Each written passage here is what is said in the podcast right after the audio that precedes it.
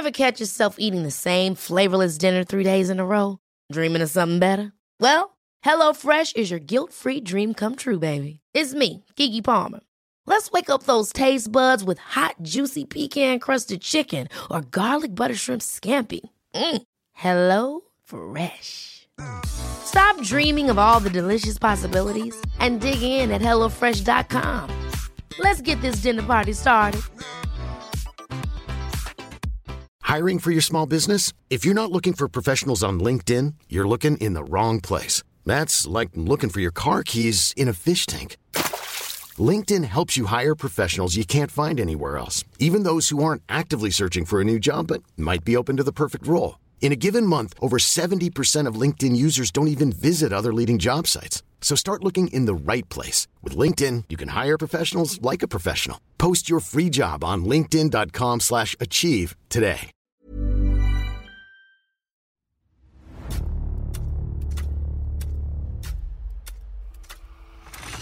La nota roja en la prensa. Acontecimientos que conmocionaron a la sociedad. Esto es... Archivos secretos de la policía. Una aristócrata boliviana tuvo un final fatal en su mansión de las lomas de Chapultepec. Esta es la historia del crimen contra la señora de Lund.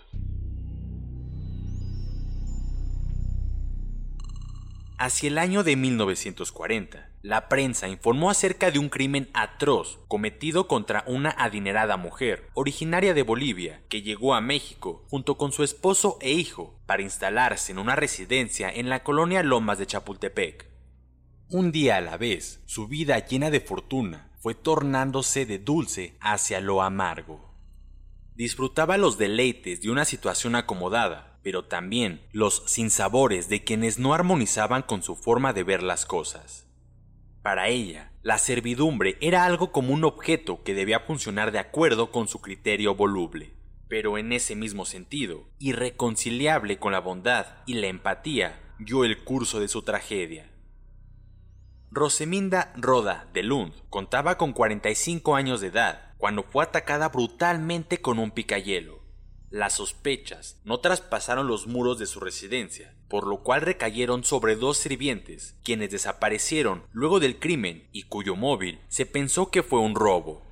El macabro hallazgo lo hizo el joven Gustavo el sábado 21 de septiembre, cuando regresó de la escuela, encontrando a su madre en el hall de la casa sobre un gran charco de sangre. Cerca de ella había un florero roto y en su alcoba se notaban señales de lucha. Había sillas volteadas y en desorden. El detective Crispín Aguilar, comandante de agentes de la Policía Judicial, aseguraba que los sirvientes, supuestos asesinos, estaban a punto de caer en sus manos. Durante la rigurosa revisión del cadáver, se le pudieron apreciar 45 entradas de arma punzocortante, pues se trató de un picayelo el que atravesó en repetidas ocasiones diferentes partes del cuerpo. Gustavo Lund, hijo de la infortunada mujer, quien contaba entonces con 18 años, dijo ser alumno de la Academia Pittman. Fueron detenidos Florencio Torres Díaz y su primo, Miguel Jiménez Díaz. Estos hombres prestaban sus servicios en la casa de la señora de Lund, pero hacía ocho días se separaron, entrando en su lugar una mujer llamada Concepción, así como el jardinero. Había sospechas de que estos dos empleados eran los autores materiales del asesinato, pues desaparecieron sin dejar rastro, aunque la policía les seguía los pasos muy de cerca uno de los capturados confesó plenamente su intervención en el crimen y el otro, aunque se mantenía en una negativa titubeante, pronto se resolvió a declarar. Desde Puebla, donde fueron asegurados, los trasladaron al entonces Distrito Federal. El hijo de la señora de Lund rindió su declaración de la que se desprendían interesantes revelaciones que sirvieron para encauzar la investigación de la justicia. El joven dijo que el día 20 de septiembre llegó a su casa cerca de las 22 horas y que como de costumbre ya no llegó a saludar a su madre, sino que siguió hasta su habitación. Tomó la cena que siempre le dejaban sobre el buró y enseguida se acostó a dormir tranquilamente. Por la noche no percibió absolutamente ningún ruido extraño. A la mañana siguiente, tenía prisa por salir de casa, tomó del refrigerador un racimo de uvas y salió corriendo rumbo a la Academia Pittman. Cerca de las 13 horas del día 21 de septiembre, Gustavo regresó a casa para tomar sus alimentos del mediodía. Pero como escuchó que el teléfono de la planta alta de la casa sonaba incesantemente, subió, y grande fue su horror al ver a su madre muerta. Después de haber sido descubierto el crimen, le fue comunicada el mismo día por telégrafo la noticia fatal al esposo de la víctima el alemán Gustavo Williams Lund, un rico cafetero de la región de Cuautepec. El hombre venía aturdido, su rostro presentaba huellas de haber vertido lágrimas abundantemente. Su dinero, su casa, sus negocios, ya no le importaba nada, decía el reportero, pues todo cuanto él tenía en el mundo ya le había sido arrebatado. Rechinaron los cerrojos de la celda número 4 en la penitenciaría. Los presos en las otras celdas asomaban parte de sus rostros por las ventanillas de sus respectivas mazmorras.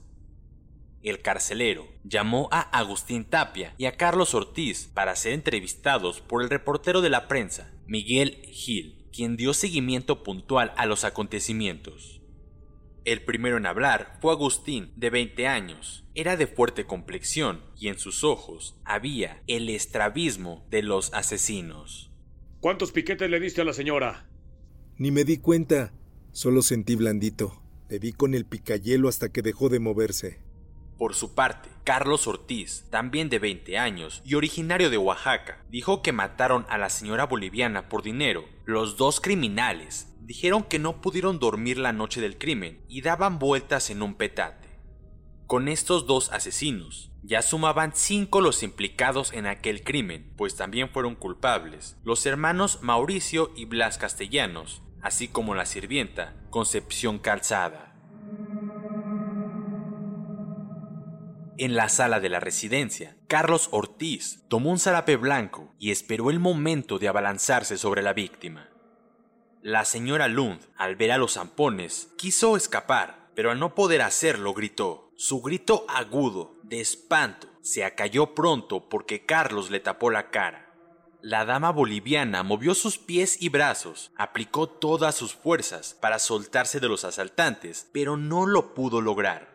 En aquella lucha desesperada, la señora cayó al piso, pero Carlos la sujetó por detrás, tapándole la boca para que no gritara, y la incorporó. ¿Dónde está el dinero? No tengo dinero. Dígame dónde porque la vamos a matar. En esos precisos momentos, Agustín Tapia empezó a introducir el picayelo en el cuerpo de la infortunada señora, quien traía en su cuello una chalina rosa. Con esa misma chalina, Carlos la estranguló, rematando así la incalificable fechoría.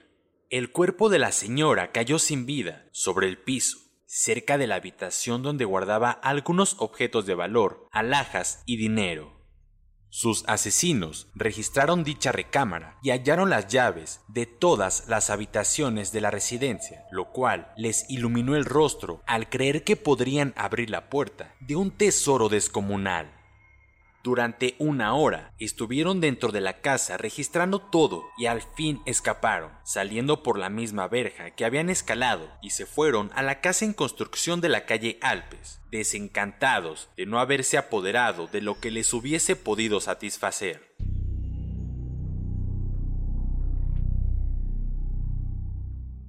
El crimen quedó esclarecido el sábado 28 de septiembre de 1940 se dio un golpe magnífico al emprender en Guanajuato a la criada Concepción Calzada, principal cómplice de las bestias humanas. Concepción Calzada se encontraba ya en poder de la policía. Esta mujer señaló a los asesinos de la señora Lund el camino que deberían seguir para encontrar a la dama boliviana, a la que planearon matar para robar su residencia. Concepción fue interrogada en las oficinas del servicio secreto se supo que durmió en casa de la señora Lund, a pesar de saber que había sido atacada por los bandidos, y al día siguiente esperó durante varias horas que los ladrones volviesen para hacer la entrega del dinero que les prometieron por ayudarlos. Pero el tiempo transcurrió y los ladrones no daban señales de vida. Entonces Concepción hizo sus maletas y se marchó de la casa. La detenida no quería confesar su participación indirecta en el crimen y menos que había visto el cadáver de su patrona, pero como fue sujetada a un estrecho y hábil interrogatorio, acabó por confesar que habló con Mauricio Castellanos, Carlos Ortiz y Agustín Tapia, los criminales. Después de mucha resistencia, Concepción confesó de plano su participación en el crimen. Al día siguiente del asesinato, se presentó un señor queriendo ver a la señora Lund y sorprendió a Concepción cuando hacía sus maletas. La sirvienta dijo a aquel hombre que no podía hablar con su patrona porque ella había dado órdenes de que nadie la molestara. Pero en verdad, para ese momento ya estaba muerta. Así fue como el primer comandante de agentes, Simón Estrada, levantó el acta y como ya estaban en poder de la justicia, todas las bestias humanas fueron consignadas y pasaron a la penitenciaría de la ciudad a purgar sus condenas.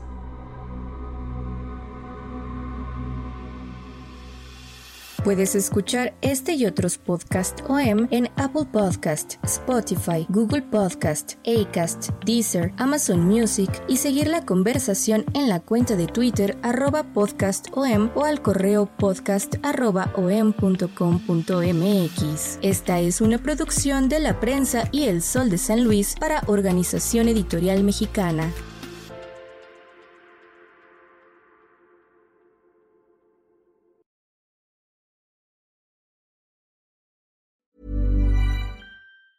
Hi, I'm Daniel, founder of Pretty Litter. Did you know cats tend to hide symptoms of sickness and pain? I learned this the hard way after losing my cat, Gingy. So I created Pretty Litter, a health monitoring litter that helps detect early signs of illness by changing colors, saving you money and potentially your cat's life. Pretty Litter is veterinarian developed, and it's the easiest way to keep tabs on your fur baby's health right at home. Go to prettylitter.com and use code ACAST for 20% off your first order and a free cat toy. Terms and conditions apply. See site for details.